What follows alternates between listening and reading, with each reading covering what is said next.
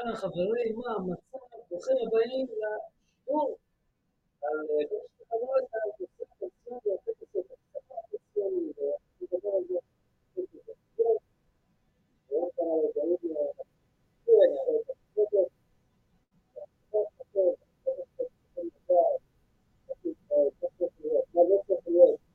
מה נראה לכם הגיוני, מה לא נראה לכם הגיוני, יש שינוי לחלק שלי יודע, יש שינוי את הקשר החיצוני שכאילו מכיר עכשיו, יכולים לענות, להגיד, ובעצם להשתתף בכל הדברים, אז יכולים להגיד הקבוצה עצמה של היוטיוב, יש לכם אפשרות להגיד, לבדוק על הקבוצה שלה, ותרגילים ובתקציב, ואתם יכולים ככה לשאול שאלות, תראו, אתם יכולים להכיר את השאלות, אז אתם יכולים לשאול, אני בשנים כזאת קצת קצת לא את הפייסבוק, וגם בדברים שכתוב שאתם תשתתפו, ויראו את הסרטון הזה, ויוכלו להגיע ולשאול שאלות, כי בסופו של דבר החיסכון הפנסיוני הוא אחד החסכונות החשובים ביותר, וכדאי לכולם להכיר אותו כמה שיותר טוב לעומק. אתם מוזמנים כמובן לשתף אותי בתגובות, לא שומעים טוב אומרים לי, בואו נראה איך אפשר לשפר את זה. תן לי, תנו לי שנייה אחת לוודא. אוקיי, אני רואה למה לא שומעים טוב. בואו נראה. איך שומעים עכשיו? עכשיו שומעים טוב יותר? בדיוק uh, קיבלתי תגובה שלא שומעים טוב. הנה התגובה, תודה רבה לך מישקה על זה שלך. אני אשמח אם תגיד אם שומעים עכשיו יותר טוב, כי אני שיניתי את המיקרופון, ונוכל uh, להיכנס ולדבר על כל העולם הפנסיוני, כי באמת העולם הפנסיוני, כמו שאמרתי, או, מעולה, עכשיו שומעים אותי טוב. Uh, העולם הפנסיוני הוא עולם מאוד מאוד מורכב, ואני חושב שהגיע הזמן uh, שנכיר אותו קצת יותר לעומק, כל הזמן מדברים על הדבר הזה, כל הזמן אה, מעלים את הדברים האלה, יש המון מידע, המון חומר. כמות השינויים שיש בעולם הפנסיוני ובכלל בעולם החיסכון הזה הוא פשוט מטורף, זה משהו שהוא אינסופי, כמעט ולא נגמר, כל פעם יש שינויים, כל פעם יש עדכונים, ואנחנו צריכים לדעת ולהכיר מה עושים, איך עושים, מה זה טוב, מה זה לא טוב, מה נכון, מה לא נכון, כמו שאמרתי לכם, אני עושה את הלייבים האלה מהחדר עבודה שלי בבית, אז יכול להיות שתשמעו את הכלב שלי נובח, יכול להיות שאחת הבנות שלי פתאום תיכנס הביתה. אה, הגנים שלהם אה, בסיטואציה, it's complicated, כמו שאומרים, עם כל הגנים ועם הקורונה, ואולי תשמעו את הגשם, שפתאום התחיל עכשיו גשם נוראי בחוץ, אז יכול להיות שיהיו קצת הפרעות, אבל אנחנו נתמודד ונשרוד. אז עשיתי כמה שיתופים בפייסבוק, כל מיני פלטפורמות, אני אשמח אם גם אתם תשתפו שאנשים יצטרפו ללייב הזה, מה שכן, מי שלא יספיק לראות את הלייב הזה היום, או פתאום צץ לכם משהו דחוף, אל תדאגו, בסוף ההקלטה, בסוף בעצם הוובינר הזה, כל הסרטון הזה יעבור עריכה ביוטיוב עצמו, זה כבר יהיה ביוטיוב, אתם תוכלו תמיד לראות אותו ולראות אותו בלייב, זה בסוף יעלה שמה באיכות טובה יותר, כך שאם אתם לא מספיקים לראות את זה היום, אתם תמיד יכולים לראות את זה בהמשך. אז בואו נתחיל, כי אני לא רוצה לבזבז לכם את הזמן ואני חושב שיש לנו הרבה על מה לדבר. אני אנסה לקצר כמה שיותר, אלא אם כן אתם תגידו לי, אה, תרחיב, כמו שהגיבו לי, ב... כמו שמישקה הגיב לי פה שלא שומעים אותי טוב, ואחרי זה אמר לי ששומעים אותי טוב, אז גם אתם יכולים להגיב ולשאול שאלות. אז בואו נתחיל, נעלה את המצגת הראשונה. כן, זה אני כשאני מבסוט עם חליפה, אני בדרך כלל אוהב ללכת עם חליפות, אבל לאחרונה בתקופת הקורונה הכל הלך, אתם רואים אותי, אה, לפעמים אני עולה, אה, גם ככה אני מתארגן. אז אני פיטר, פיטר הוד, אני עוסק בתחום הפיננסי משנת 2010, הייתי בהרבה מאוד אה, תחומים, בתחום הפיננסי הייתי בשירות לקוחות, הייתי במשכנתאות, בתפעול, בגבייה, ב... מה, לא עשיתי? הייתי לאחרונה, התפקיד האחרון שהייתי בו זה, הייתי חבר לשכה בלשכת המתכננים הפיננסיים בישראל, אני נשוי, יש לי שתי בנות, אולי עוד מעט השלישית בדרך, אה, ממש עוד מעט, יכול להיות חודש, חודשיים. אה, אני מקווה שלא כשאני אהיה במילואים, יש לי מילואים עוד מעט.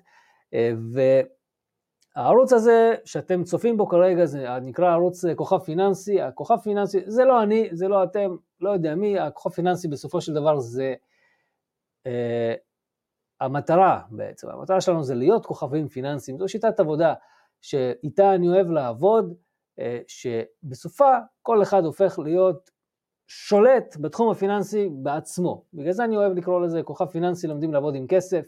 אנחנו לומדים לעבוד עם כסף, לומדים לקבל החלטות חכמות יותר, טובות יותר, נבונות יותר עם הכספים שלנו.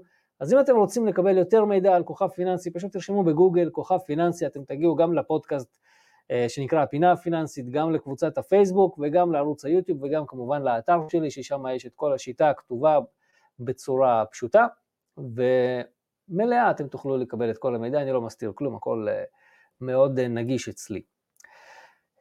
המכירה היחידה שאני הולך לעשות פה בלייב הזה, זה הספר שלי, אני, יש לי מחר יום הולדת 36, אז אני רוצה לתת 36% הנחה על הספר שלי, מה גם בקורונה צריך להריץ קצת מחזורים, צריך uh, לאכול, לחיות וכו', אז אני אשמח אם uh, תפיצו, אתם יכולים לקנות את הספר שלי, באתר אתם רושמים free 36, כל הקישורים, כל הדברים שאני מציין יהיו כתובים גם ב description של הסרטון הזה, free 36 ייתן לכם 36 הנחה על הספר, ואני אשלח לכם אותו, אם תעשו את זה היום, אז אני אשלח לכם אותו השבוע הזה, שבוע הבא אני במילואים, אז אם אתם תקנו שבוע הבא זה יצטרך לחכות כמה ימים עד שזה יישלח.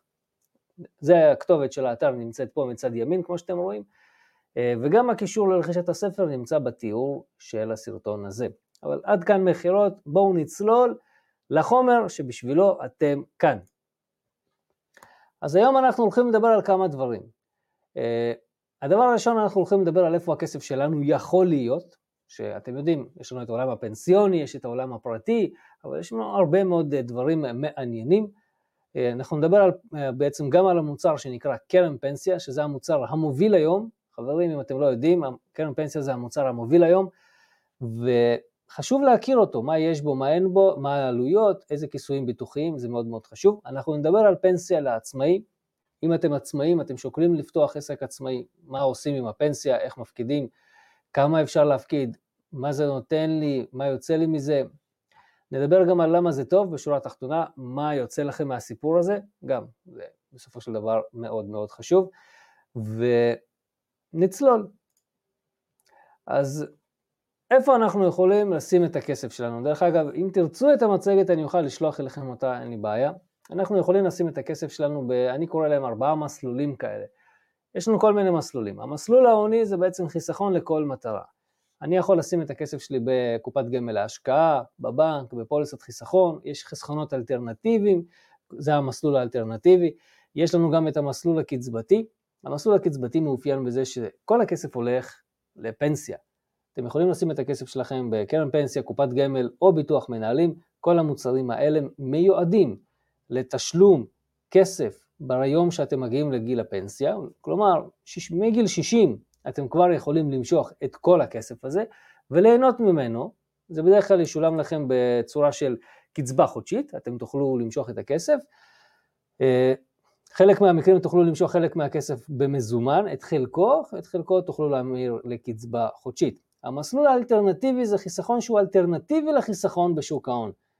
שוק ההון זה ההשקעות הקלאסיות, אני לא יודע עד כמה אתם מכירים את העולם הזה של ההשקעות, אבל יש לנו את ההשקעות הקלאסיות שאנחנו משקיעים דרך הבורסה בשוק ההון, ויש לנו את החיסכון האלטרנטיבי שאנחנו משקיעים באפיקים שהם לא שוק ההון.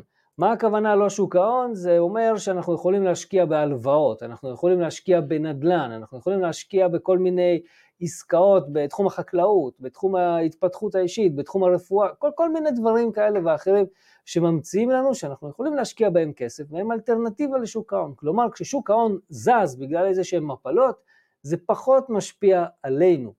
אני אומר פחות כי כשהשוק נופל והכל מתחיל לקרוס, אז הכל קורס, כי כולם מפחדים, כולם רוצים את הכסף המזומן אצלם בכיס, והכל נופל. אז אתם צריכים לקחת את זה בחשבון, המסלול האלטרנטיבי הוא הרבה יותר בטוח מהמסלול ההוני או הקצבתי שמושקעים בעצם בשוק ההון, אבל אין דבר כזה בטוח ב-100%. המסלול הקשיח, שזה המסלול הרביעי שאני אוהב אה, לדבר עליו, זה בעצם המסלול שאנחנו מבצעים בתוכו רכישה ישירה של נכסים, של נדל"ן, אה, של רכוש. הנזילות פה, למשל, לצורך העניין במסלול הקשיח, היא פחות אה, נזילה, כן, אפשר לומר את זה ככה. אתם יכולים לקנות דירה, כן, אתם יכולים לקנות בית. יכול להיות שהבית הוא מאוד מאוד נזיל, יש מאוד, ביקוש מאוד גדול, אבל זה לא עניין שלחצתם על כפתור והכסף נמצא אצלכם והבית נמכר. תמיד יש איזשהו תהליך. אני רוצה לקחת אתכם עכשיו לתקופה הזאת של קורונה, בואו נחזור שנה וחצי אחורה, מרץ, אפריל 2020, מכרתם בית, אתם צריכים לחכות כמעט שנה, זה מה שהיה אצלי, מכרנו דירה, קנינו בית, חיכינו חודשים עד שנתנו לנו את הרישום ואת האישורים בעירייה שהכל נמכר והכל תקין, ולא יכלתם לעשות שום דבר, הבנקים לא נתנו מימונים, לא נתנו שום דבר, הכל היה תקוע, בגלל זה זה מסלול קשיח. המסלול ההוני והמסלול האלטרנטיבי הם מסלולים יחסית מהירים, זאת אומרת שברמה של עד חודש, גג חודשיים, הכסף כבר אצלנו, הכל גמור והכל נשלם, המסלול הקצבתי והמסלול הקשיח הם מסלולים קשיחים. במסלול הקצבתי אנחנו יכולים לצאת ולשלם מיסים כקנסות, במסלול הקשיח לא תמיד אנחנו יכולים לצאת ולשלם קנסות, ואנחנו יכולים להיתקע עם המוצר שהוא הדירה או המטילי זהב, לא משנה מה תקנו, כמוצר קשיח.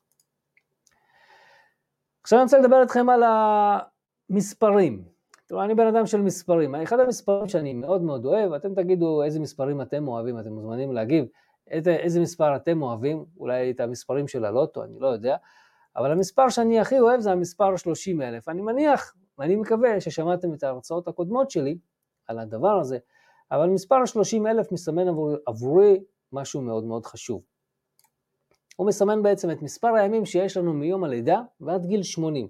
עכשיו למה לקחתי את הדבר הזה של בעצם מיום הלידה ועד גיל 80? כי אני חושב שמיום הלידה עד גיל 80 אה, אנחנו יכולים להספיק, להספיק הרבה מאוד דברים, אבל אם אתם תשימו לב במצגת הספציפית הזאת, חילקתי את זה לארבע קטגוריות, לארבעה, לארבע תקופות, מגיל 0 עד גיל 25, מ-25 45, 45 60 ו-5 ומ-65 עד גיל 80. התקופות כמובן יכולות להשתנות, הן מאוד מאוד גמישות, אבל זה הטווחים שלנו. אם תשימו לב שגם בתקופה הזאת, שמגיל 0 עד גיל 25, וגם בתקופה הזאת של מגיל 65 עד גיל 85, אתם לא באמת נמצאים בגיל העבודה. זה נכון שבגיל 65 יש עדיין אנשים שעובדים, וגם בגיל 25 יש אנשים שעובדים. אבל את רוב הכסף שלכם אתם הולכים לעשות מגיל 25 ועד גיל 65. ושימו לב, מגיל 0 עד 25 יש היום אנשים שלא עובדים, אלא סטודנטים, הם בעיקר צורכים כסף. מגיל 65 יש הרבה מאוד אנשים שמאבדים את מקום העבודה שלהם ומתחילים לצרוך כסף, בין אם זה ביטוח לאומי ובין אם זה קרנות הפנסיה. זאת אומרת שהזמן היחיד שיש לנו כדי לייצר לנו את הכרית זהב או מצנח זהב או איזה כרית ביטחון, היא בעצם מגיל 25 עד גיל 65, אנחנו צריכים ליצור את כל מה שאנחנו יכולים ליצור, כדי שמגיל 65 נוכל לחיות בנחת. עכשיו, זה לא אומר שאנחנו לא יכולים לחיות בנחת כבר מגיל אפס, הכל תלוי כמובן איפה נולדתם, מה נולדתם, אבל שוב, אין פה משהו שאומר שאם אתה נולד בלי כסף, זה אומר שאתה גם תמות בלי כסף, אין לזה שום קשר. אנחנו יכולים לייצר כסף, יכולים לעבוד, אנחנו רק צריכים לתכנן את זה כמו שצריך, והמטרה של השקף הזה, הוא לא להגיד לכם אתם בסדר, אתם לא בסדר, אלא להגיד לכם חברים, אתם חייבים להתאפס ולהתחיל לתכנן. למה אני אומר שאתם חייבים להתאפס ולהתחיל לתכנן ולבצע בסופו של דבר? כי רוב האנשים לא שם. אני אגלה לכם איזה משהו שהוא לדעתי מגניב, אני כרגע בונה קורס שנקרא התנהלות פיננסית, אני קורא לו קורס כסף א', הוא יצא בקרוב. ואחד הדברים שאני מדבר שם הוא שיש מחקרים שאומרים שרק 3% מאוכלוסיית העולם, בעצם 3% מהאנשים, כותבים לעצמם מטרות, חזון, יעדים ואת כל הדברים האלה. את ה... כשעשו את המחקר גילו שהאנשים המצליחים באמת, שהם מרוויחים הרבה יותר מכל שאר האנשים, זה אותם 2% שכתבו את המטרות, כתבו תוכנית וגם מיישמים אותה. עכשיו, אמרתי, אוקיי, זה נשמע טוב, זה נשמע מגניב, בואו ניכנס לגוגל, מספר העשירים שיש במדינת ישראל. במדינת ישראל יש לנו בערך 9 מיליון אנשים, עשיתי 9 מיליון אנשים כפול 0.02 הגעתי ל-180 אלף איש. כמה לדעתכם עשירים יש במדינת ישראל? מיליונרים, כן? מיליונרים ומיליארדרים. מסתבר שיש באזור ה-160 אלף איש. איזה קטע, תשימו לב, מתיישב אחד לאחד. מיליונרים, לפי הסטטיסטיקה של כמה אנשים מייצרים מטרות, כותבים אותם ומיישמים אותם, וכמה אנשים יש בפועל. האם אתם חושבים שזו מקריות? אני לא יודע. אני לא יודע, אני לא מניח הנחות, אותי אמרו לי פעם, אתה רוצה לחיות טוב, אל תניח הנחות, תחיה את החיים as is, אבל אף אחד לא אמר לנו שלא צריך לתכנן. אז אנחנו צריכים לתכנן, צריכים להתארגן על הכסף, חברים, לקראת הפנסיה, והחיים בפנסיה, חברים, הם מאוד מאוד מאוד קשים. אתם רואים מה קורה היום, היום אנחנו נמצאים במצב שהעלויות שלנו, של המחיה, הן מטורפות. אני הלכתי אתמול לעשות קניות. הלכתי לכמה סופרים, לקחתי את אבא שלי, אמרתי לו בוא נעשה סיבוב, נעשה קניות, ווואלה, חברים, מטורף, איזה מחירים, אתה רואה בשר, 100 שקלים, 150 שקלים, עגבניות, 5 שקלים, מה נסגר, חברים, מה נסגר? עכשיו אני לוקח את, אני מנסה לחשוב, אוקיי, פנסיונר, לא כל הפנסיונרים יש להם משכורות של 15-20 אלף שקל, יש כאלה פנסיונרים שאין להם בכלל פנסיה, למה? כי הם משכו, היו מחלות, היו אירועים, היו צריכים לעזור לילדים, לא כדי לקנות בית או, או לא יודע מה, טיול מסביב לעולם, יש כאלה שנאלצו למשוך את הכסף כי הילדים שלהם היו חולים והיו צריכים כסף כדי לממן טיפולים רפואיים ולא נשאר להם שום דבר. ואז אני חושב, אוקיי, אותה משפחה עם 3,000 שקלים, ביטוח לאומי, ההבטחת הכנסה הזאת, הקטנה הזאת, שמשלמים קצבת זקנה לפנסיונרים, איך אפשר לחיות היום עם הדבר הזה פה בישראל? אני לא יודע מי יושב שם בכנסת שחושב שזה ריאלי, שפנסיונרים יחיו על קצבת זקנה של 2,500 שקלים, אבל בחייאת אללה, מה קורה פה? חשמל, אנחנו מגיעים ל-500-600 שקלים אם אתם רוצים לחמם את הבית, מים מגיעים ל-200 שקלים, גז, אה, מה עוד יש לנו? אוכל, ארנונה, שלא, שלא נדבר על עוד הוצאות שוטפות, חלילה אם בן אדם רוצה לאכול, חלילה אם הבן אדם רוצה לטפל בעצמו, ללכת לרופא, להתייעץ, לשאול אותו שאלה, הכל היום עולה כסף, לכן אנחנו חייבים, חייבים, חייבים, חייבים להתארגן על כסף וכמה שיותר לקראת גיל הפנסיה. אה, אני לא בא פה בביקורת על הממשלה, לא מעניין אותי, אני יודע שהממשלה לא תעשה שום דבר שיכול לעזור לנו, המצב תמיד היה כזה ותמיד יהיה כזה. היחידים שיכולים לטפל בדבר הזה ולצאת מהבעיה הזאת היא רק אנחנו. אז מה אנחנו חייבים לדעת על קרנות הפנסיה? בואו ניכנס לדבר הזה. היום יש לנו קרנות פנסיה ברירת מחדל. אם אתם זוכרים, לפני כמה שנים היה מכרז, המדינה יצאה במכרז, וקמו קרנות פנסיה ברירת מחדל. בהתחלה היו ארבע, עבר התוקף שלהם, עכשיו קמו עוד ארבע, עוד מעט אני אספר עליהם. אלה בעצם קרנות פנסיה נבחרות לאחר מכרז המדינה, דמי ניהול שם מאוד מאוד נמוכים, שווה להכיר. אם אתם לא שם, מומלץ לחשוב על זה, לשקול את זה, למרות שבגלל שיש את קרנות הפנסיה ברירת מחדל, או אפשר לקרוא להם קרנות פנסיה נבחרות, כי ברירת מחדל זה נשמע לא ממש כזה נחמד, המחדל הזה, אבל uh, הפנסיות הן פנסיות נבחרות, המדינה בחרה פנסיות שאמרה, אלה הפנסיות שאמורות uh, ללוות היום אנשים, ויש שתיים כאלה פעילות, עוד מעט אתם תראו רק למה שתיים ולא ארבע כמו שיש. הפנסיות האלה הם, אה, שווה לכם לשקול אותם. בפנסיות האלה יש גם ביטוחים, יש ביטוח נכות למקרה של אי יכולת עבודה ממחלה או תאונה וביטוח שאירים למקרה מוות. שימו לב, אלה ביטוחים מינימליים, כלומר הם לא הכי אה, איכותיים ושווים שיש היום בשוק, אבל הם מינימליים והם נותנים מענה להרבה מאוד מקרים. כמובן שלכל אחד יש בחירה חופשית, כל אחד יכול לבחור באיזה תוכנית הוא יהיה, בין אם זה קופת גמל, קרן פנסיה או ביטוח מנהלים, למרות שההתמקדות שלנו פה היא בקרנות הפנסיה. וגם אתם יכולים לבחור את הסוכן שלכם, אוקיי? אתם יכולים להחליט מה שאתם רוצים בקשר לחיסכון הפנסיוני שלכם. למעסיק אין say ואין יכולת התערבות. המעסיק כמובן יכול להתערב רק במה שקשור לנושאים החוקיים של הדבר, לא מעבר לכך. עוד דברים שקשורים לקרנות הפנסיה, בואו נראה. אז יש לנו ארבע קרנות פנסיה שזכו במכרז. יש לנו את איילון, איילון מיטב פנסיה מקיפה, אלטשולר שחם פנסיה מקיפה, מור ואינפיניטי. עכשיו הדמי ניהול הם כמובן, אה, הם דמי ניהול המקסימליים שהקופות יכולות לגבות, דרך אגב קרנות פנסיה יכולות לגבות דמי ניהול של 6% מההפקדה וחצי אחוז מהצבירה, בקרנות פנסיה לא פעילות, אם יש לכם למשל קרן פנסיה שהיא לא פעילה, אתם משלמים שם חצי אחוז דמי ניהול, בדרך כלל זה קופץ כשזה לא פעיל. אה, במידה ואתם מאחדים את הכל, יש לזה יתרונות, יש לזה חסרונות, תתייעצו. כל מה שאני אומר פה לא מחליף שום דבר מבחינת הייעוץ שאתם יכולים לקבל מאיש מקצוע בעל רישיון ותואם את הצרכים שלכם, קחו את זה בחשבון. המטרה שלי פה היא לפתוח לכם את העיניים לאפשרויות השונות, אז קחו בחשבון שאלה דמי הניהול שאתם יכולים לקבל בקרנות הפנסיה הנבחרות. שימו לב, אחוז אחד מההפקדה, 0.22 מהצבירה, זה המקסימום שהם יכולים לקחת, יכול להיות שאתם תצליחו להשיג גם פחות, תבדקו את זה. כל הקטע בקרנות פנסיה נבחרות הוא שאין שם סוכנים, כלומר הסוכן יכול לפתוח לכם את הפנסיה, הוא יכול להיות חלק מהתהליך, אבל uh, זה לא משפיע לכם על הדמי ניהול לפה ולפה. מור ואינפיניטי גם נבחרו לקרנות ברירת מחדל, בעצם לקרנות הנבחרות, אבל מור זה בית השקעות ואינפיניטי זה בית השקעות. טרם יש להם את כל המנגנון הזה שנקרא קרן פנסיה. הם התחייבו להקים קרן פנסיה עד 1 באפריל, אולי ב-1 באפריל אנחנו נשמע שזה באמת 1 באפריל, והם לא יצליחו כי מי שחושב שלפתוח היום קרן פנסיה זה כלול, זה קלילי, קלילוש, לא יודע, זה קל, זה לא קל בכלל. יש פה מנגנונים, יש פה המון כסף שצריך להיות שם, המנגנון שם הוא מאוד מאוד מורכב, וזה משהו שאנחנו לפחות אה, צריכים לקחת בחשבון. המטרה היא של קרנות פנסיה נבחרות האלה היא לפתוח את הריכוזיות שהייתה וגם עדיין קיימת של קרנות הפנסיה הגדולות.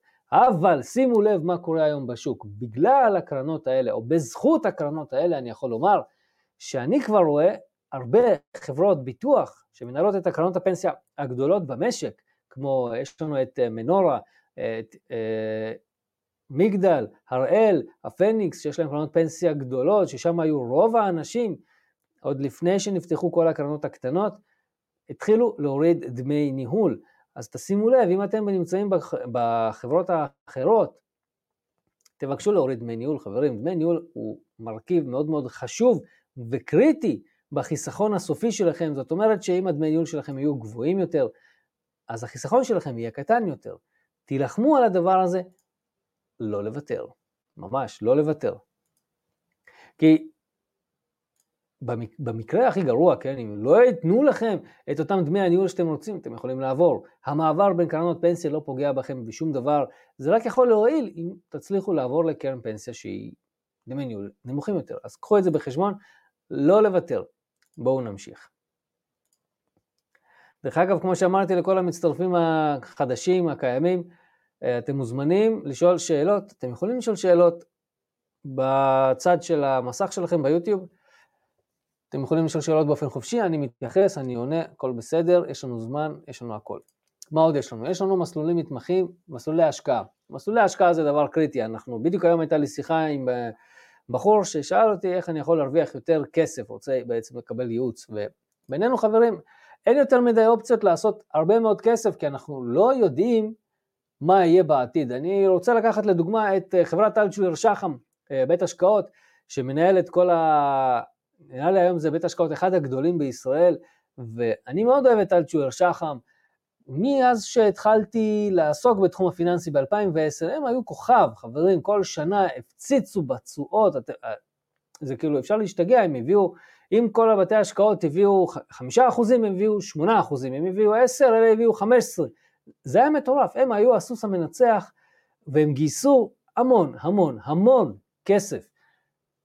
אממה, תראו מה קרה בתקופת הקורונה, אלג'ואל שחם נהיו האחרונים בתשואות.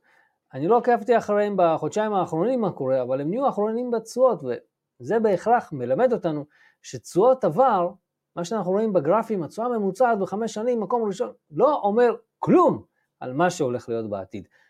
והדבר הזה הוא קריטי, כי אנחנו צריכים לדעת ולהבין שזה שיש לנו מסלולים מתמחים ומסלולים שהם תלויי גיל, זה הכל בסדר, אבל זה לא אומר כלום לגבי מה שהקופה תצליח להשיג בעתיד. עכשיו, לכל קרן פנסיה יש מסלולים מתמחים. יש בתחום ההשקעות, יש מסלולים מנייתיים, יש מסלולים שהם uh, צמודי מדד, יש מסלולים שהם uh, שקליים, יש מסלולים שהם כשירים, יש מסלולים שהם uh, עוקבי S&P ארצות הברית. בקיצור, אתם יכולים איזה מסלול שאתם רוצים. אתם גם יכולים לשלב. המסלולים הקלאסיים, לאלה שאומרים וואלה, אני לא יודע מה אני רוצה, יש לכם את המסלולים שהם תלויי גיל. כלומר, המסלול הכללי של פעם, מה שהיה מסלול כללי, היום זה נקרא מסלול השקעות עד גיל, לבני 50 ומטה, או עד גיל 50. אחרי זה כשמגיעים לגיל 50 המסלול הזה משתנה ל-50 עד 60, ואז מגיל 60 בעצם זה משתנה. המטרה היא שהסיכון, כלומר כמות המניות שיהיה לכם בהשקעות, הולכת לקטון ככל שאתם עולים בגיל. אני חושב שהכי נכון להתנהל זה לפי מסלולי השקעה אה, מתמחים, אבל שוב, לא כל אחד נמצא במצב הזה של להחליט מה בא לו ומה טוב לו. אם אתם זוכרים בתחילת המצגת, הראיתי, אמרתי לכם שבעצם יש גם מסלולי ביטוח בקרן פנסיה. המסלולי ביטוח האלה הם מסלולים סטנדרטיים, תשימו לב, המסלול הכללי הפשוט ביותר נקרא מסלול ביטוח 75% לנכות ו-100% לשאירים. יש פה סייג לגבי גברים שמצטרפים מגיל 41 ומעלה. הדבר הזה הוא קריטי וחשוב.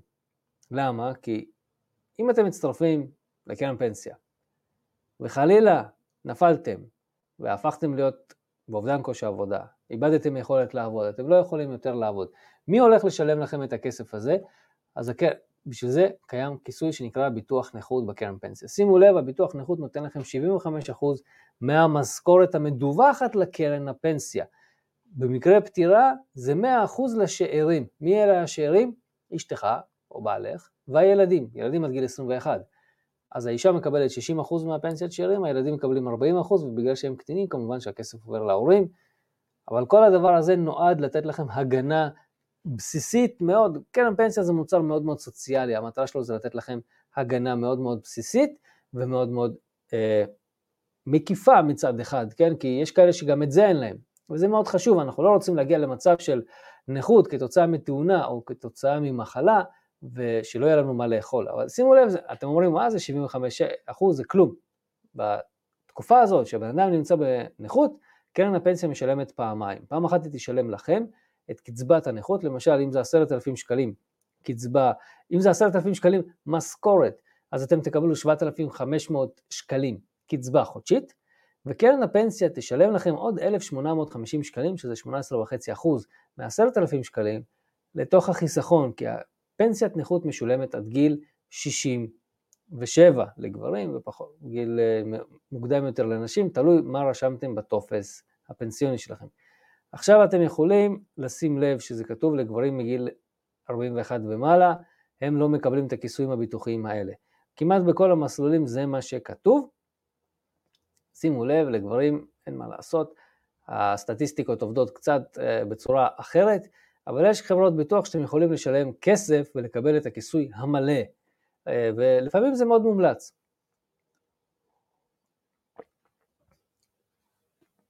לצורך העניין, אם אותי שואלים, האם הכיסויים האלה מספקים או מספיקים? לדעתי לא. גם אם יש לכם ביטוח שאירים של 100% וגם אם יש לכם נכות של 75%, אני לא חושב שזה מספיק. אני חושב שצריך, אני חושב שצריך, כן, שיהיה לכם עוד ביטוח נוסף שנקרא ביטוח חיים, אה, למקרה פטירה שאתם מקבלים אותו כסכום חד פעמי, כי שוב, בן אדם נפטר, זה שאני מקבל את גובה המשכורת שלו בשוטף לכל החיים, זה נחמד, זה יפה, אבל זה לא מספיק. בדרך כלל ההוצאות כשבן אדם נפטר עולות, למה? כי אם יש ילדים קטנים אז כמובן שהאישה מפסיקה, יכול להיות בהרבה מקרים האישה מפסיקה לעבוד, או בעצם הגבר מפסיק לעבוד, כי יש לנו ילדים, צריך לטפל בהם, צריך, ל... אם, אם רוצים לעבוד אז צריך להביא בן אדם שישמור עליהם.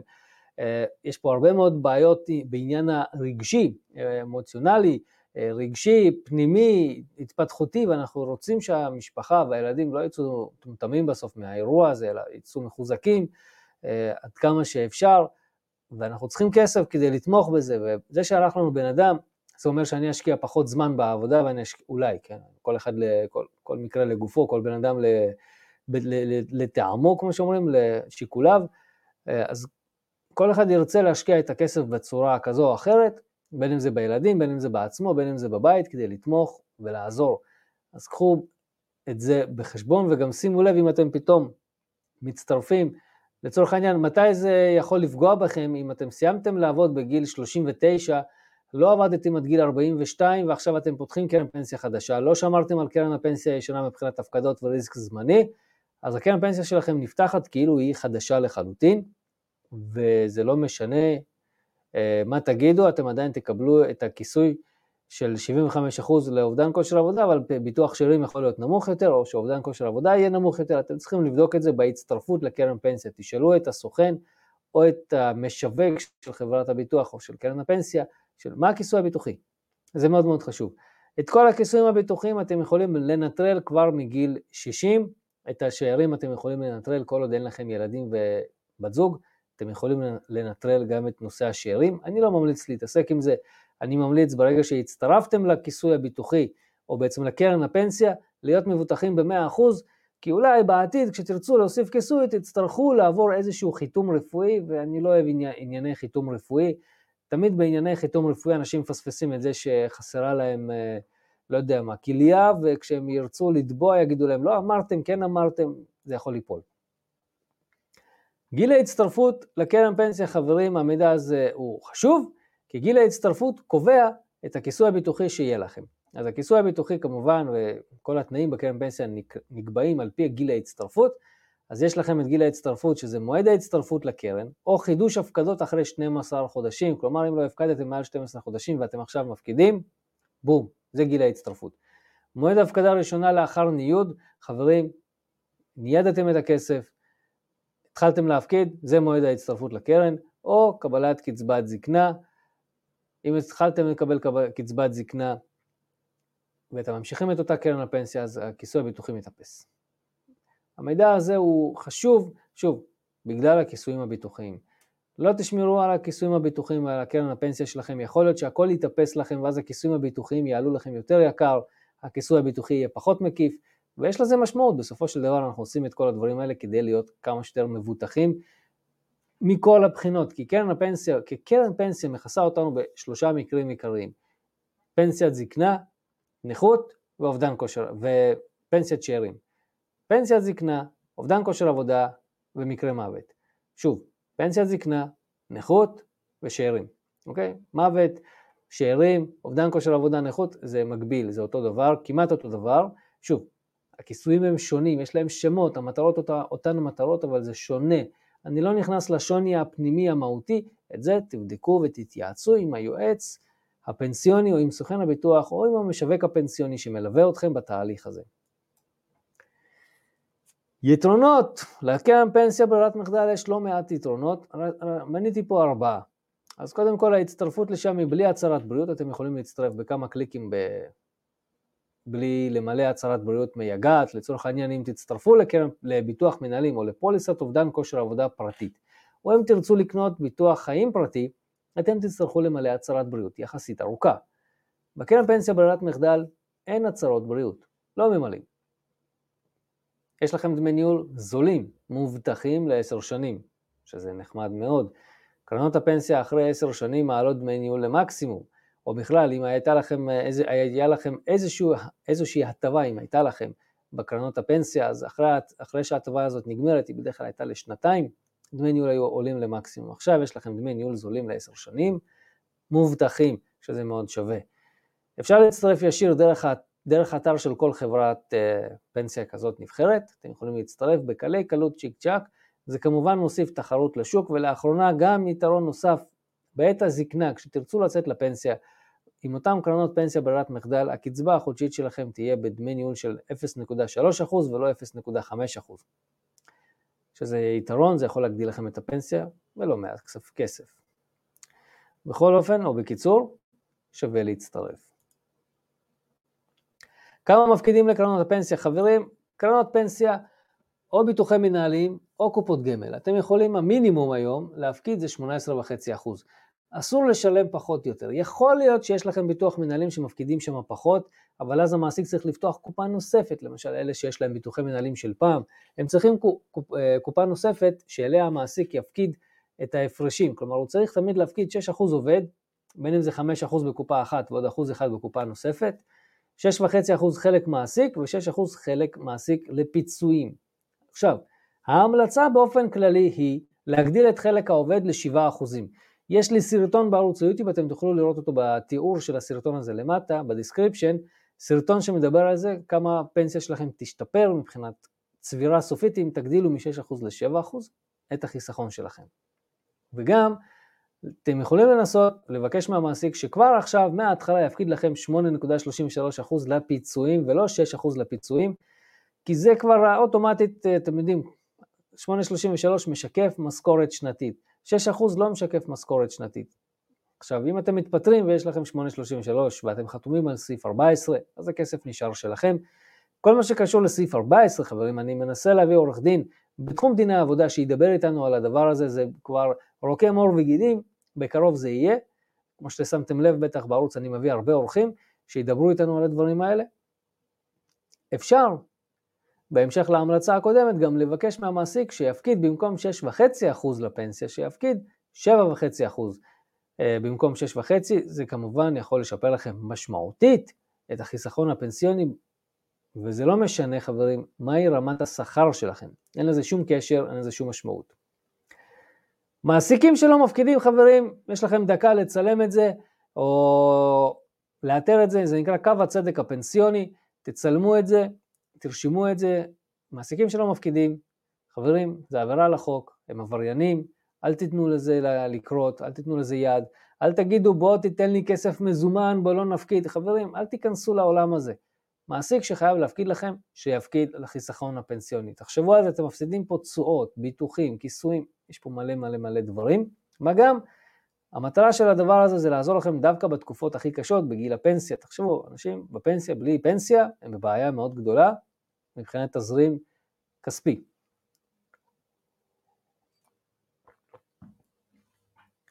אז uh, תוודאו שיש לכם את המספרים האלה, כוכבית 3602, קו הצדק הפנסיוני, זה אוטומטית טלפון למשרד האוצר, אל תהססו להתקשר.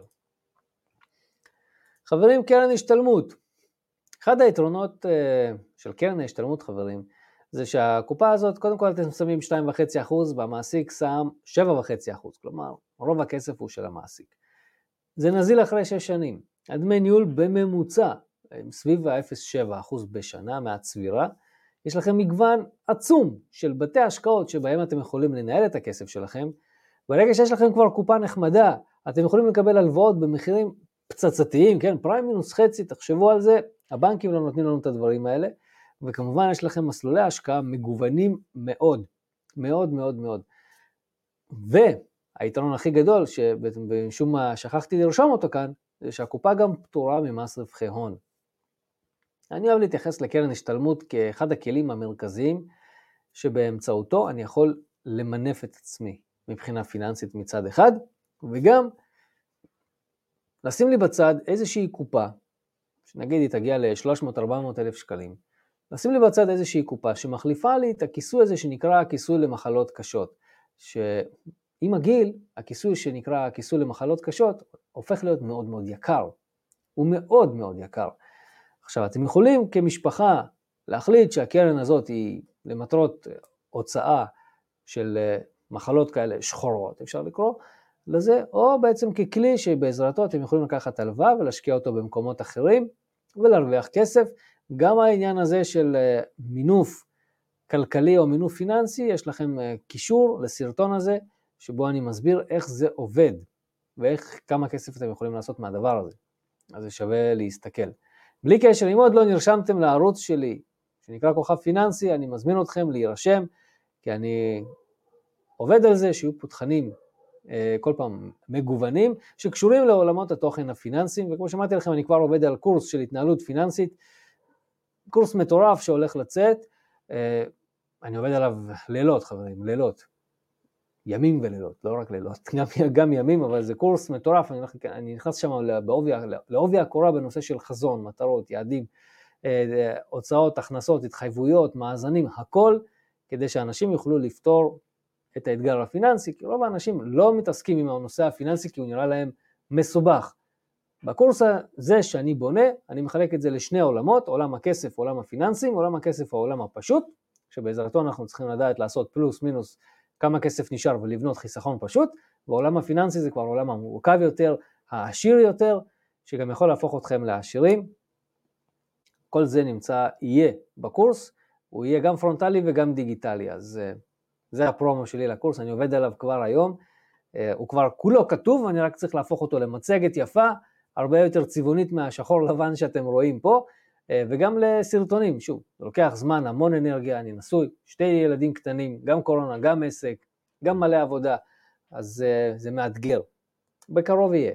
אני התחייבתי לעצמי שעד סוף אפריל הקורס יהיה מוקלט, ואז כמובן צריך להעלות אותו ולערוך וכל הדברים האלה. אז יש לי עבודה, אני צריך לתקתק אותה. משהו שהוא מאוד מאוד מאוד חשוב בנושא הפנסיוני, זה שכר מבוטח ושכר לא מבוטח. חברים, אני רואה את זה כל הזמן. אני, אני נותן פה דוגמה כדי להמחיש את זה. אם השכר שלכם הוא 25,000 שקל והמעסיק מפקיד לכם רק עבור 10,000 שקלים, כי השאר זה בונוסים ועמלות, או שעות נוספות והחזר הוצאות וכאלה, אבל יש לכם שכר מאוד מאוד גדול שעליו אתם לא מבוטחים. אז אתם צריכים לקחת בחשבון כמה דברים. דבר אחד, זה שהפנסיה שלכם בעתיד תהיה לפי משכורת של 10, בהנחה והכל קבוע כמובן, כן, כי אנחנו אמורים לגדול בשכר גם בהפקדה הפנסיונית, אבל בהנחה והכל קבוע, אם אתם מפקידים לפנסיה לפי 10,000 שקלים, אז הפנסיה בעתיד תהיה כחלק, כנגזרת של 10,000 שקלים. היא תהיה באזור ה-9,000, אולי 10,000. היא לא, אולי, לא בהכרח היא תהיה יותר, אני לא יכול לדעת את זה, כמה יהיה לי בסוף. למה זה חשוב? זה חשוב כי קודם כל אתם חיים לפי 25,000 שקל, אבל הפנסיה שלכם היא לפי 10,000 שקלים. הכיסויים הביטוחיים שלכם הם לפי 10,000 שקלים, כלומר אובדן כושר עבודה זה 7.5, לא 17,000 שקל, היא 7.5, אתם קולטים? זה נמוך יותר. ביטוח חיים ולמקרה פטירה, בן אדם נפטר והוא מבוטח בקרן פנסיה רק על המשכורת של 10,000 שקלים, אשתו תקבל 10,000 שקלים, כשבתכלס הם חיו לפי 25,000 שקל. אז מה צריך לעשות? מה שצריך לעשות זה בעצם לפתוח בגדול קופת גמל, אני ממליץ על קרן פנסיה, ולהפקיד לשם את הדלתא על אותם 15,000 שקל. עכשיו, אתם לא צריכים להפקיד את כל הסכום הזה, אתם יכולים להפקיד חלק יחסי כדי לקבל גם הטבות מס, אתם יכולים להפקיד 5% כדי לקבל הטבת זיכוי, ולעשות השלמות. אתם חייבים להיפגש פה עם יועץ פנסיוני או עם סוכן ביטוח, שיעשה לכם את, את הדבר הזה. ולהשלים, אתם גם צריכים להשלים פה את הנושא הביטוח של נכות וגם ביטוח של חיים, כי במקרה פטירה, חברים, המשפחה נשארת עם פחות מחצי, אתם קולטים? פחות מחצי. עכשיו, כשאנחנו בריאים ואנחנו שלמים, יש לנו תוכניות, אנחנו כל פעם חולמים. יש לנו חלומות. לא כולנו מביאים את החלום הזה בסוף לפועל, אבל יש לנו חלומות. וכל החלומות האלה לא שווים כלום אם אנחנו נמצאים במצב הזה, כי הסכנות אורבות לנו תמיד מעבר לפינה.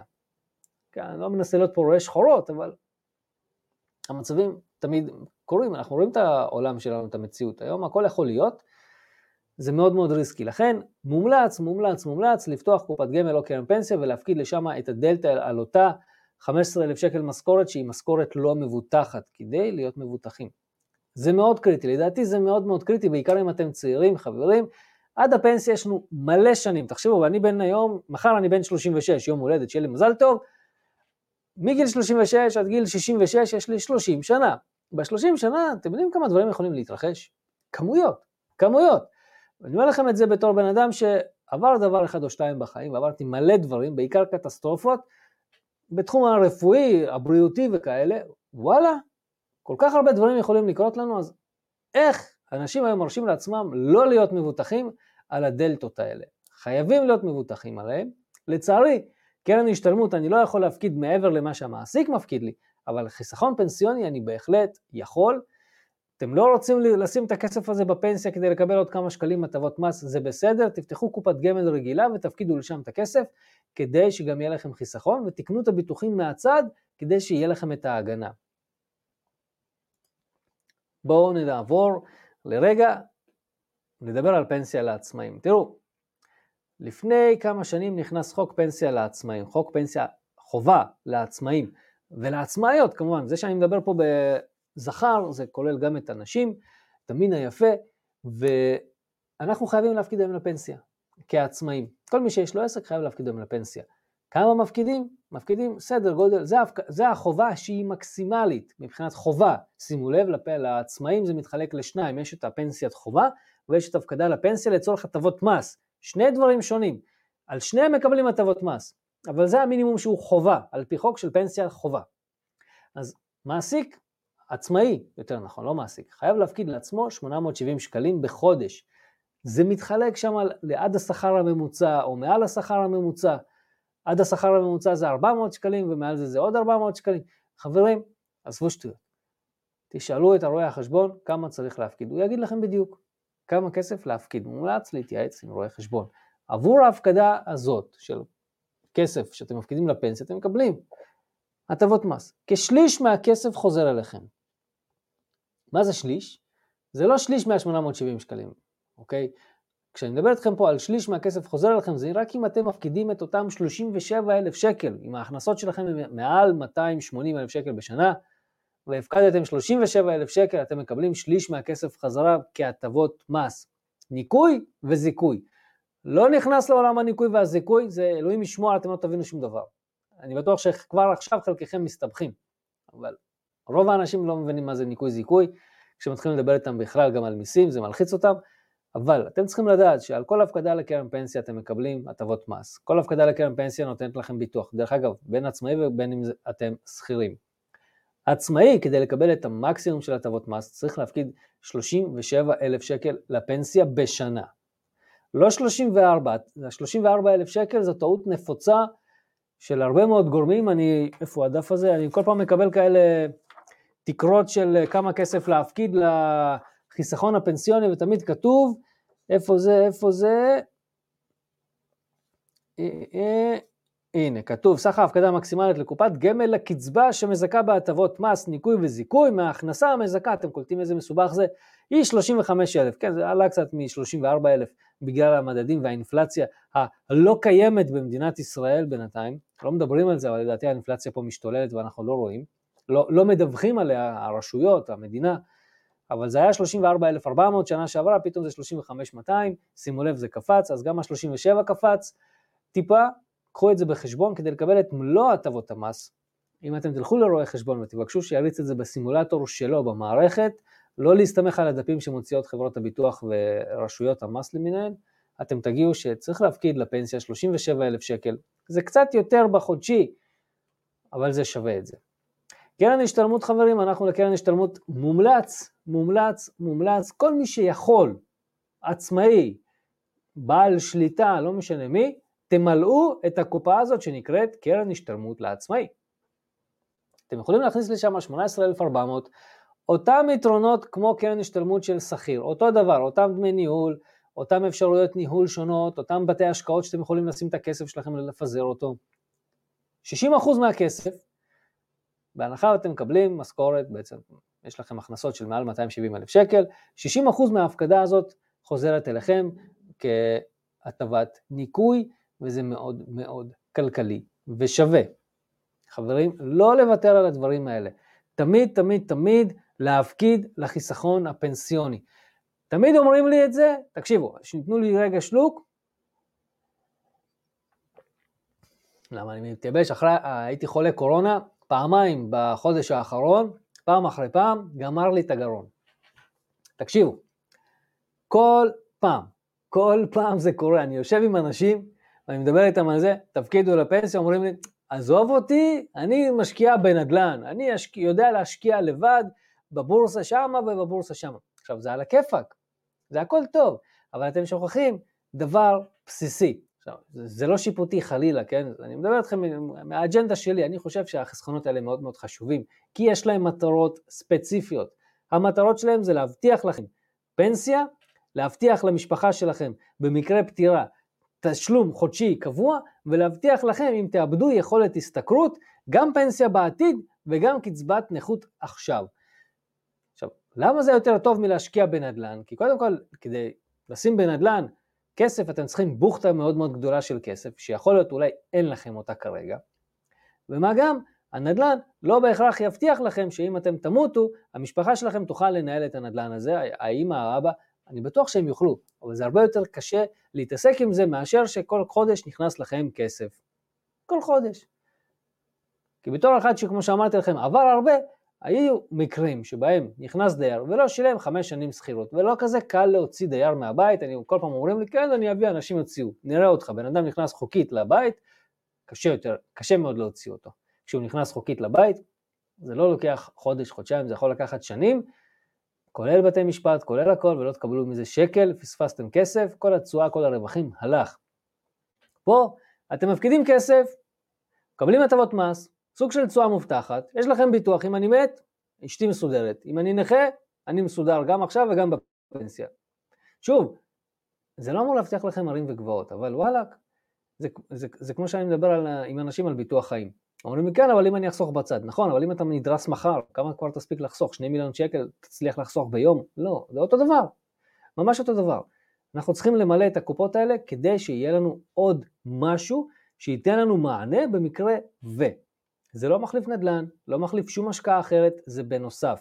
מה גם שאם אני מפקיד 37,000 שקל ואני מקבל באותו מעמד, באותה שנה, שליש מהכסף חזרה, חברים, זו תשואה מובטחת שהמדינה משלמת לי בלי קשר לתשואה שאני הולך להשיג בשוק ההון.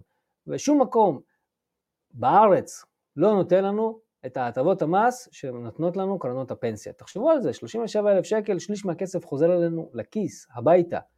שליש מהכסף, חברים, ובקרן השתלמות כ-60% מהכסף חוזר אלינו לכיס. זה תשואה מובטחת. חברים, זה אשכרה תשואה מובטחת.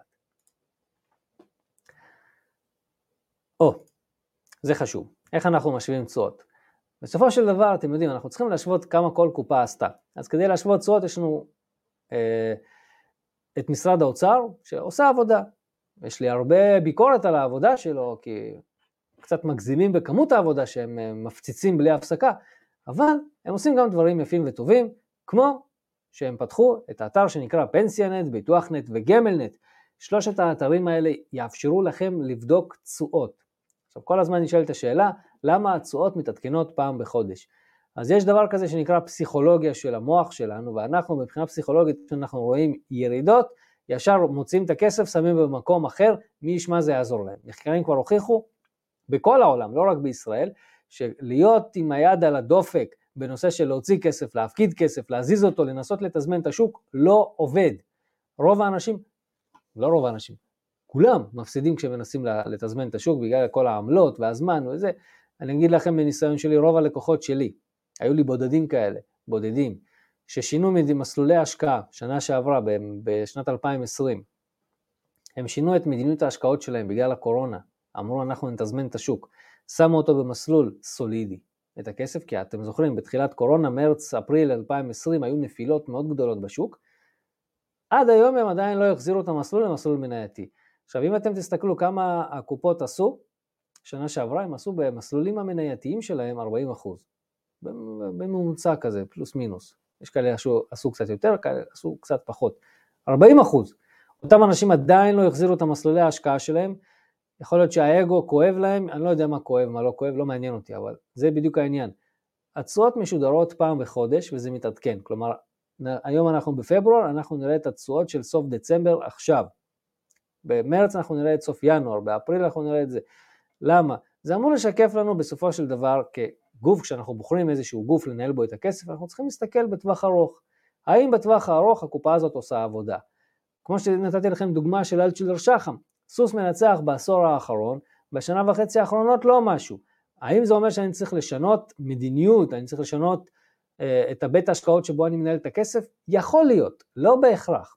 אם אתם חושבים שעל שנה של ביצועים לא טובים אנחנו צריכים לשנות בית השקעות, זו החלטה שלכם, אבל זה משהו שאנחנו צריכים לקחת בחשבון ולהתייחס אליו. אני לצורך העניין, כאג'נדה אישית, לא משנה את בתי ההשקעות על שנה אחת של ביצועים לא משהו. אני אישית. אבל אם אני רואה שזה שנתיים, שנתיים וחצי, הביצועים על הפנים, וואלה, אני מפסיד כסף, הגיע הזמן לשנות. אבל שוב, על שנה, שנה וחצי, לא משהו שהייתי משנה. שנתיים ומעלה, ביצועים לא טובים, כן הייתי משנה, ובגלל זה יש לנו את ביטוח נט, פנסיונט וגמלנט. אנחנו יכולים להשוות את כל התשואות של כל הקופות, ממש את כולם. חוץ מהחדשות. החדשות לוקח להם 3-4 שנים עד שהתשואות מופיעות פיקס. שנה לוקח להם, אם זו קופה חדשה, לוקח לה שנה להופיע בתשואה מצטברת לשנה, שנה וקצת, ואם זה קופות יותר ותיקות, צריך, אם אנחנו רוצים לראות תשואות של 3-4 שנים, אנחנו צריכים לחכות. איך אנחנו יכולים לאתר את הכסף? עכשיו תשמעו סיפור אמיתי, הכל פה אמיתי, כן? כל מה שאני מספר.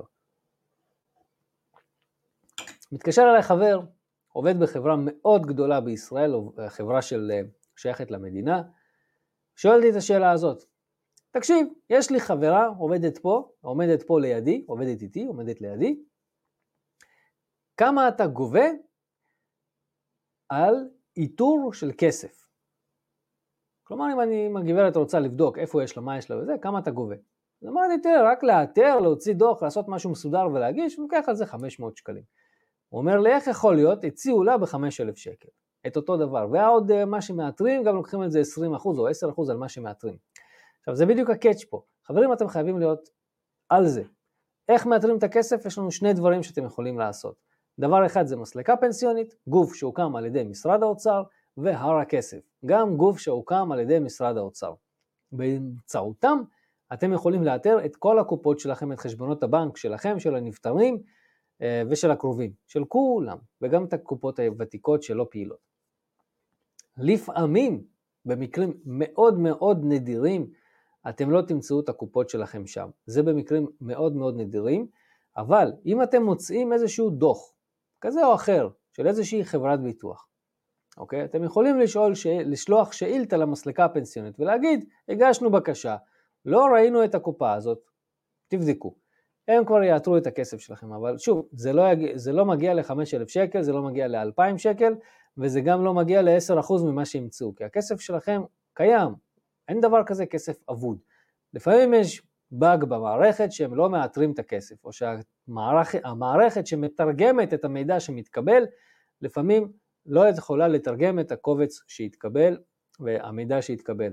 אבל אין דבר כזה כספים אבודים, אתם יכולים למצוא את כל הכסף שלכם באתרים האלה, לשלם אגרה מינימלית בסיסית, לא לבעל רישיון, כי בעל רישיון, שוב, אנשי מקצוע יש להם זמן, יש להם הוצאות, יש להם מערכות, בגלל זה הם לוקחים יותר כסף, אבל שוב, זה לא מגיע ל-5-6 אלף שקל, זה הרבה פחות. אמרתי לכם, אני לוקח על זה 500, אני מאתר, מוציא דוח מסודר, מגיש את זה ללקוח, הכל שקוף. פה חברים אנחנו יכולים לדבר על איך אנחנו יכולים להרוויח טיפה יותר, קצת יותר כסף מברגיל. אז תראו, יש פה כמה דברים.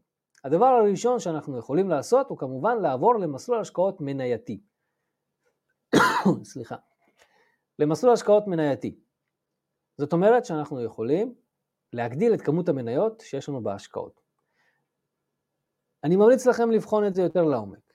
לפני שאתם עושים את המהלך הזה, כי יש לזה יתרונות ויש לזה חסרונות. החסרונות הם כמובן שזה יכול להגדיל לכם את הסיכוי להפסיד כסף.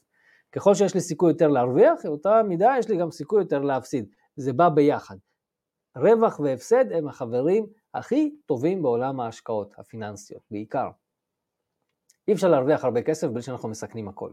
אי אפשר, אין דבר כזה. אתם רוצים לקחת את כל הקופה, אתם צריכים לסכן את כל הקופה. ככה זה עובד. שלא יספרו לכם סיפורים או חרטוטים. אני, היה לי, הייתה לי שיחה עם גברת שאמרו לה, בוא אנחנו ננהל לך את הכסף, היה לה תיק השקעות מאוד קטן בבנק, ועוד תיק השקעות יחסית זה קצת יותר גדול, היה לנו בקרנות השתלמות והפנסיה, והציעו לה בכמעט אלף שקל בחודש לנהל לה את כל הדבר הזה. עכשיו, אין פה מה לנהל, חברים. הדבר היחיד שאולי צריך לנהל את התיק השקעות בבנק, אבל לשלם אלף שקל בחודש כדי לנהל 700 אלף שקל, זה, אין בזה שום היגיון. כאילו, כל התשואה הולכת על דמי ניהול חוץ מהדמי ניהול שנגבים מהקופה, מה ההיגיון? אחרי מיסים, אחרי הכל, היא מפסידה. הגברת היא ספציפית. אז אתם צריכים לקחת את זה בחשבון, אתם יכולים לעבור למסלולי השקעות מנייתיים, או לשלב, אתם יכולים לשלב מסלולי השקעות, לעשות, אה, אני לא יודע, 50% S&P 500 ו-25% מניות ישראל ועוד 25% אה, אג"ח ישראל צמוד מדד, לא יודע, סתם, שוב, אני לא מייעץ פה לאף אחד לעשות שום דבר, אני רק פותח לכם את האפשרויות, אתם תחליטו מה אתם רוצים, בהתאם לייעוץ ולליווי הפנסיוני וההמלצות שתקבלו מאנשי הרישיון שלכם. אבל פה אתם יכולים להסתכל, יש לכם הרבה אפשרויות. מאוד חשוב, כדי להרוויח עוד יותר כסף, שלא גובים מכם דמי ניהול מקסימליים. לצורך העניין, קופות גמל ותיקות, שאתם לא על זה, גובות מכם 2% דמי ניהול, 1.05 יותר נכון, 2% כבר לא קיים. 1.05 על הצבירה, כשאפשר לקבל היום 0.7 מהצבירה, אותו דבר קרנות השתלמות ותיקות, אם לא ביקשתם הטבות בדמי ניהול, הן נגמרות אחרי שנתיים-שלוש, וכבר גובים מכם 2% צבירה. נשאלה פה שאלה לגב... מרוי, לגבי דמי ניהול 0.7 בקופת גמל להשקעה, האם זה בסדר? אני חושב שזה בסדר. אה, לדעתי אין אה, שום בעיה בדמי ניהול של 0.7. שוב, אני, כשאני פותח, המינימום שאני מצליח לתת לאנשים שמתחילים אה, לחסוך בקופות גמל להשקעה, אני מצליח לתת 0.7 לאנשים שמגיעים עם קופות גדולות יותר, למשל אם אתה מגיע עם קופה לקרן השתלמות חצי מיליון, מיליון, אתה יכול לקבל גם 0.6, 0.5, זה תלוי בבתי השקעות, זה תלוי ב... אתה יודע, בית השקעות זה כמו עסק, זה כמו ביזנס. הם רואים שיש להם רבעון חלש בגיוסים, יאללה, מבצע, כל מי שבא, חצי אחוז דמי ניהול. היו ימים שהיית רואה בחברות ביטוח, היו נותנים 0.3, 0.2, רק תבוא, רק תבוא, בוא נגייס כסף, רק תבוא. היום זה נהיה הרבה יותר קשיח, היום הם, הם למדו, כי למשל אלצ'ולר שחם היו קשים, לא זזים לא ימינה ולא שמאלה, 0.8 לכולם. עכשיו פתאום הם נכנסו ל... אה, לכל מיני ארגונים, ופתאום התחילו לתת דמי ניהול הרבה יותר נמוכים בארגונים, למרות שלכלל הציבור הם לא נותנים את ההנחות האלה, אבל שוב, זה עניין של מיקוח, 0.7 זה סביר, אין לי בעיה עם זה, אני משלם בחלק מהמקומות 0.7, זה לא מפריע לי, זה בסדר.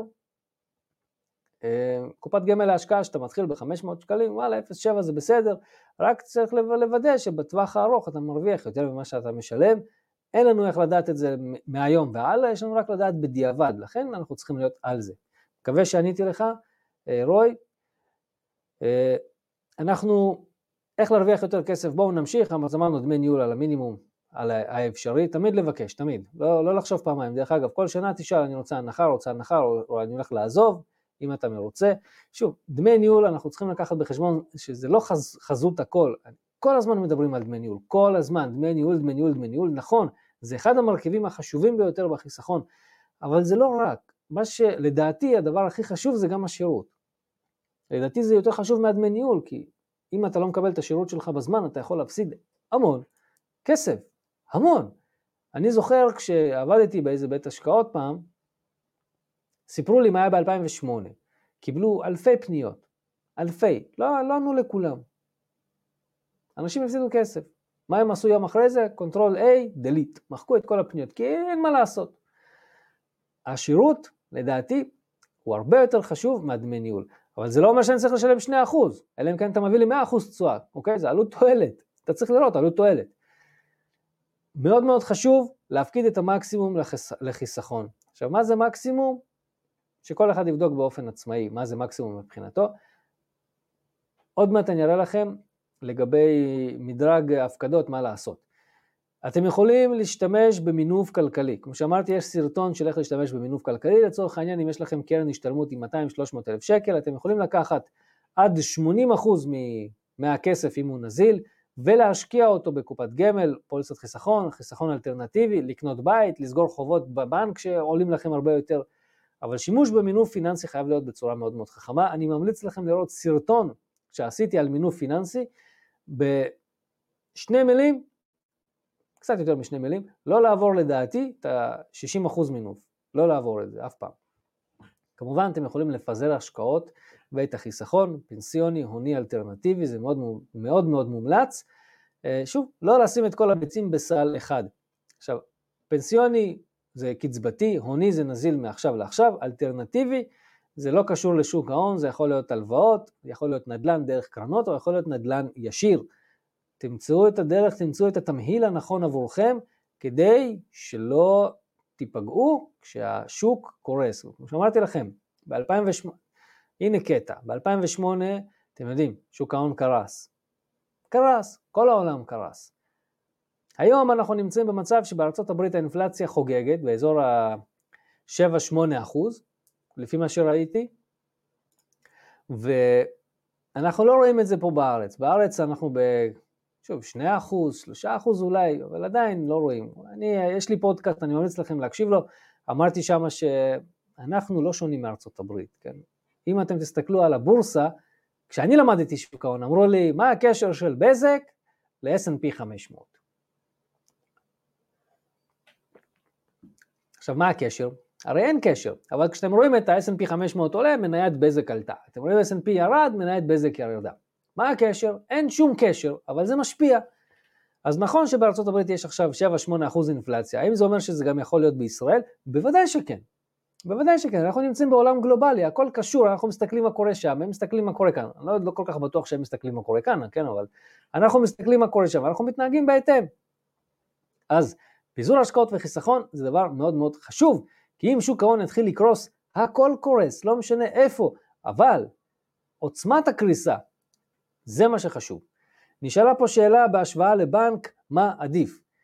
אני אענה לך את זה בצורה הכי ישרה שיכולה להיות. כל משהו שהוא לא בנק, עדיף. דרך אגב, אה, יש לי סרטון נוסף על איפה, להש... על קופת גמל לעומת חיסכון ישיר בהשקעות, שאני כולל לשם גם את הבנק, אבל שוב, כשאתה מדבר איתי על חיסכון קלאסי, בבנק החיסכון היחיד שיכול להיות זה חיסכון קרן חירום. זו קרן שאתה שם בה עד חצי שנה משכורת, תלוי בגודל, אתה יודע, ההיקפים שלך, עד חצי שנה משכורת שיושבת בפק"ם, אתה לא מרוויח עליו, אתה רק מפסיד עליו, זה סוג של דמי ביטוח שאתה משלם למקרה חירום. כלומר, אם אתה עכשיו צריך בוכטה של כסף להוציא, יש לך את הפיקדון הבנקאי, מקרה חירום, אנחנו כבר נגיע אליו. הנה, איפה אנחנו מפקידים את הכסף?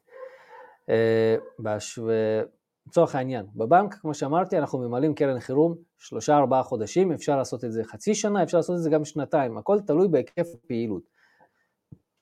אני ממליץ, בואו תראו את התמונה שלי ככה מופתעת כשאני מסתכל על זה, אני ממליץ תמיד שיהיה לנו תמיד כסף כקרן חירום, כן, לשלושה ארבעה חודשים, אבל זה לא אומר שאתם חייבים לשים שלושה ארבעה חודשים. אם אתם אנשים שהם יזמים, כן, אתם כל פעם מחפשים את העסקה, כל פעם אתם בתנועה, אתם יכולים לשים גם בקרן חירום גם שלוש ארבע שנים, זה בסדר. עכשיו, מה ההיגיון לשים בבנק שלוש ארבע שנים? ההיגיון הוא פשוט. מצאתי עסקה, יש לי איך לממן אותה, מעכשיו לעכשיו. אני לא צריך להגיש טפסים, ולך תאמת את זה עם עורך דין, ותגיש בקשה, ולא לא, לא הגיע, כן הגיע, כן צילום תעודת זהות, כן צד אחורי. מלא בלאגן יש להוציא את הכסף, זה דבר אחד. דבר שני, כל הקופות האלה, שהן פיננסיות, יש בהן מיסים. כלומר, אם אני מושך את הכסף, אני משלם מס רווח הון. זאת אומרת שאם יש לי היום קרן השתלמות של מיליון שקלים, המיליון שקלים האלה הם לא רק הקרן שלי, בדרך כלל, כשזו קופה עם ותק של 20-30 שנה, אתם תראו שזה בערך 60 אחוז רווחים, 40 אחוז קרן. אתם קולטים, הפערים הם מטורפים, ואז כשאתה מושך מיליון שקלים אתה מקבל פתאום 700 אלף שקל. אתה אומר, איך 700 אלף? אני מגזים במספרים, אל תתפסו אותי על, ה, על השקל. איך 700 שקל? מיסים, מס רווחון, גומרים אותך. קרן השתלמות אין מס רווחון, אתה מקבל את זה נקי, אבל קופת גמל להשקעה, אה, פוליסה פיננסית, הכל. כל שאר הדברים אתה כן משלם מיסים. לכן, אנחנו לא רוצים לגעת בקופות האחרות כשאנחנו מחפשים את העסקה הבאה. לצורך העניין, כשאני קניתי את הבית שלי, היה לי בוכטה של כסף, קיבלתי מימון נוסף, הכל היה בבנק, ואז חיפשתי את הבית. חיפשתי בערך שנה וחצי את הבית, ואז מצאנו אותו, בום, כסף על השולחן. לא היינו צריכים למשוך את הקופות, לא היינו צריכים שום דבר. הוצאנו את הכסף ככה, as is. מה גם, גם לא הסתבכנו, כי היינו צריכים את הכסף מעכשיו לעכשיו, אז הנה הכסף, הוא קיים. היה הרבה יותר קל. הפקדה לפנסיה, חברים, אם אין לכם קרן פנסיה בכלל ואתם היום אה, נגיד חיילים, תפתחו לעצמכם קרן פנסיה, מגיל 21 אתם יכולים לפתוח לעצמכם קרן פנסיה, תפקידו את המינימום, למה זה טוב?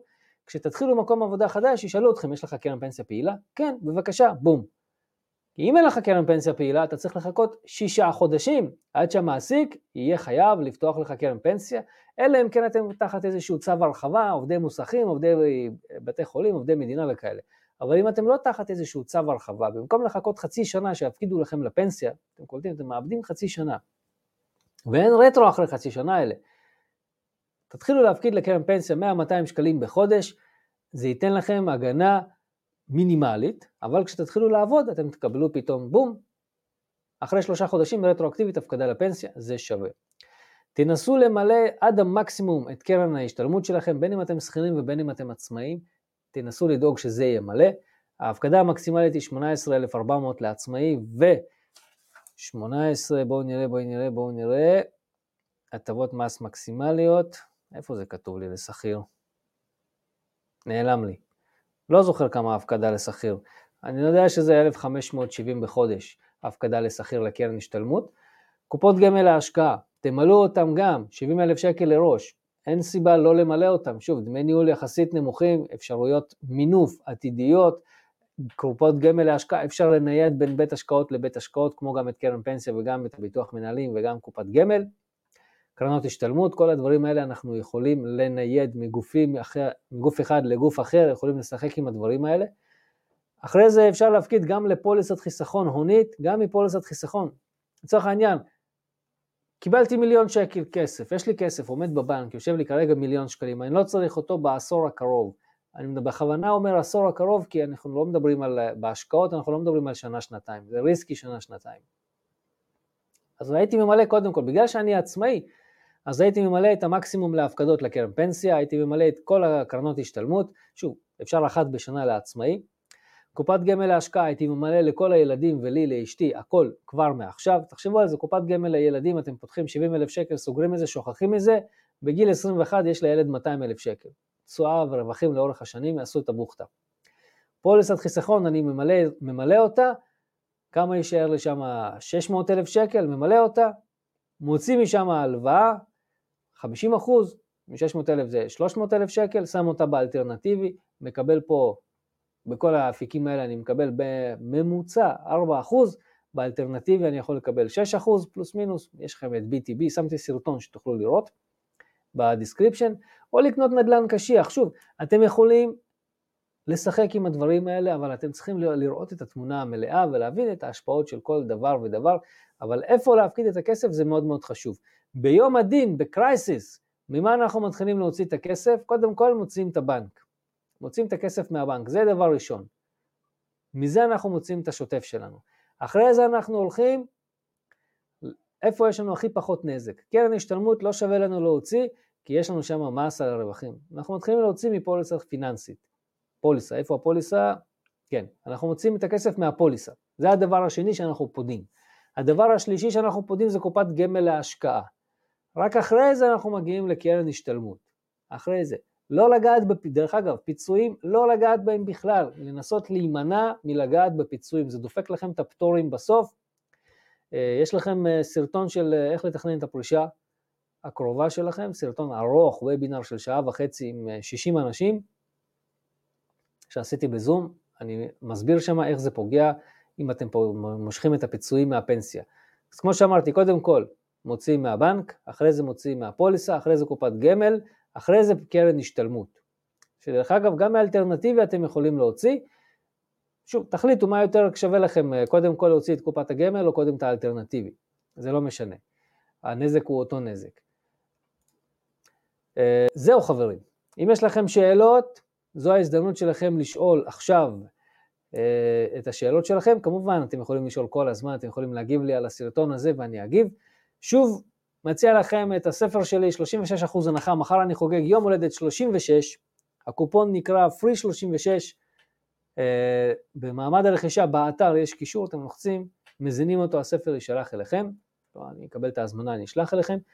אה, אתם מוזמנים להצטרף גם לערוץ היוטיוב, להירשם אליו, גם לקבוצת הפייסבוק שנקראת כוכב פיננסי, זה הטלפון האישי שלי וזה המייל הפרטי שלי. אתם מוזמנים לשאול אותי שאלות, כל מה שקשור, כל מה שרלוונטי, כל מה שאתם חושבים, מתלבטים, תשאלו אותי שאלות. אני אשמח לענות לכם בשמחה, אני כל הזמן עונה לכולם. אה, וזהו. זהו חברים, תודה רבה שהייתם איתי. אה, אני רואה שאין פה הרבה שאלות. לגבי הקורס, אני רוצה, אני בונה אותו כרגע, אני, הקורס שלי מחולק לשלוש, בעצם אנחנו, אני, אני אספר לכם קצת על הקורס שאני בונה, כי הקורס הוא, הוא שונה ממה שאנחנו, לפחות ממה שאני פגשתי פה בישראל.